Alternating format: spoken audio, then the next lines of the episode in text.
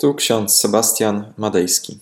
Dzisiaj jest środa, 28 lutego 2024 rok. W Psalmie 7, werset drugi. Panie Boże mój, u Ciebie szukam schronienia. Wybaw mnie od wszystkich prześladowców moich i ocal mnie. Ewangelia Mateusza, 10 rozdział, 19 werset. Gdy was wydadzą, nie troszczcie się, jak i o co macie modlić się, albowiem będzie wam dane w tej godzinie, co macie mówić. Drodzy, w Psalmie siódmym czytamy o tym, że Bóg jest naszym schronieniem. Wybawia nas od wszystkich prześladowców.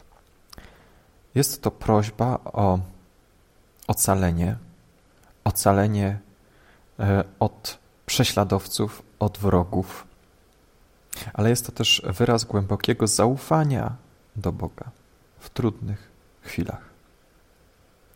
Kiedy czujemy się zagrożeni lub prześladowani, powinniśmy zwracać się do Boga z wiarą.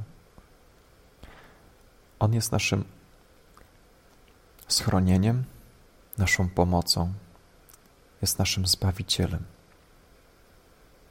Nam co prawda nie zagrażają takie prześladowania, jakie prześladowania e, dotyczyły chrześcijan w pierwszych wiekach Kościoła.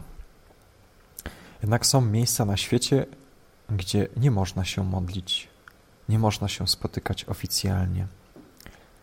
Chrześcijanie nie wszędzie są mile widziani. Pewne wartości, poglądy, które zawarte są w Biblii, są w tych miejscach niemile widziane. Dlatego w wielu miejscach na świecie dostęp do Biblii jest ograniczony. Na przykład organizacja Open Doors pomaga prześladowanym chrześcijanom na całym świecie. I jest to sposób, aby w jakiś sposób dotrzeć do tych ludzi poprzez tłumaczenie Biblii na dany język, język kraju bądź ludzi, którzy mają ograniczony dostęp do Słowa Bożego.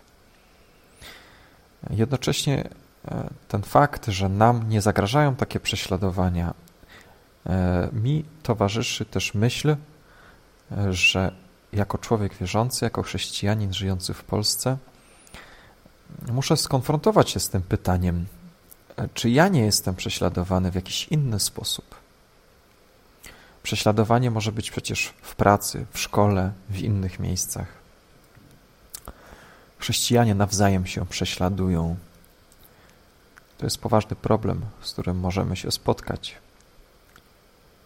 Psalmista mówi o prześladowaniu ze strony osób zapewne wyznających tę samą wiarę, jaką wyznawał psalmista.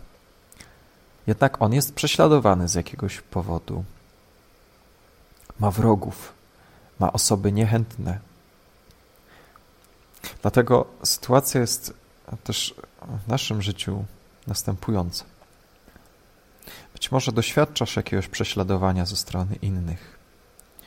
Być może coś cię prześladuje, jakaś myśl, jakieś słowa, które wypowiedziałeś, wypowiedziałaś i one cię prześladują. Czyli to nie musi być jakaś osoba, która cię prześladuje, ale może to być jakaś rzecz, jakaś sprawa.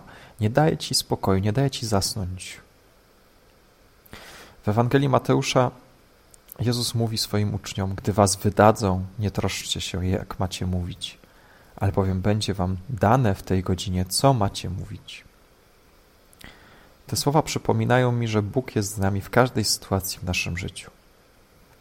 On udzieli nam mądrości, siły, abyśmy potrafili stawić czoła trudnościom i prześladowaniom.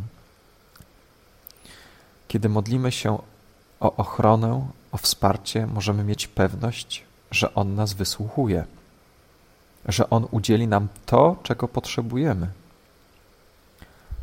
Dlatego nie musimy obawiać się, co będziemy mówić lub jak mamy się zachować w obliczu trudności, ponieważ Duch Święty działa w nas i będzie działać w sercach naszych, w naszym umyśle, pomagając nam znaleźć właściwe słowa i działania. W obliczu próby i prześladowań, zamiast poddawać się lękowi i niepewności, powinniśmy zanurzyć się w modlitwie. Powinniśmy zaufać Bogu, który jest naszym schronieniem, naszą ucieczką. Jest mocnym oparciem dla naszego życia. Te słowa Psalmu siódmego stają się naszą modlitwą w każdym trudnym momencie naszego życia, kiedy pamiętamy o tym, że Bóg jest naszym schronieniem, że jest naszym wybawicielem od prześladowców, od wrogów. Jezus w Ewangelii prowadzi nas do pewnego sformułowania, do pewnej konkluzji, że nie powinniśmy się troszczyć, ponieważ Bóg doskonale nas poprowadzi. Jeżeli jesteśmy blisko Boga, jeżeli jesteśmy blisko Jego Słowa, to doskonale będziemy wiedzieć, co należy powiedzieć, co należy czynić. Nie powinniśmy się lękać o przyszłość. Być może jest przed Tobą jakiś ważny egzamin albo jakaś ważna sprawa, może jakiś test, może jakaś próba, może musisz zdać sprawę w pracy bądź przed innymi ludźmi. Zachęcam Cię do tego, aby zaufać Bogu. Zachęcam Cię do tego, aby modlić się nie tylko o siebie, ale też o tych, którzy są prześladowani, niesłusznie prześladowani. Powinniśmy modlić się częściej o prześladowany Kościół, o prześladowanych chrześcijan, ale też zachęcać nawzajem się modlitwą, abyśmy modlili się też o tych, którzy nas prześladują. Powinniśmy modlić się o naszych prześladowców, o tych, którzy prześladują nas słowem, gestem, czynem, którzy być może nie rozumieją naszej wiary, być może nie znają do końca tego, w co wierzymy i fałszywie nas osądzają. Dlatego ważne jest, aby modlić się o innych, o tych, którzy źle nam życzą. Ponieważ na tym polega siła modlitwy, że Bóg zmienia serca ludzi. Jedno dobre słowo może zmienić czyjeś życie. A jedno słowo z Biblii, jeden werset z Biblii może zmienić życie wielu, wielu ludzi. Może zmienić też Twoje nastawienie do drugiego człowieka, a także na nowo zdefiniować to, czym się martwisz. W Ewangelii Mateusza Jezus mówi: Nie troszcz się. Bo gdy Bóg jest z Tobą, nawet cały świat, kiedy znajdzie się przeciwko Tobie, nie zwątpisz, nie upadniesz, ponieważ Bóg jest naszym schronieniem. Tego zaufania i tej pewności Tobie życzę. Amen.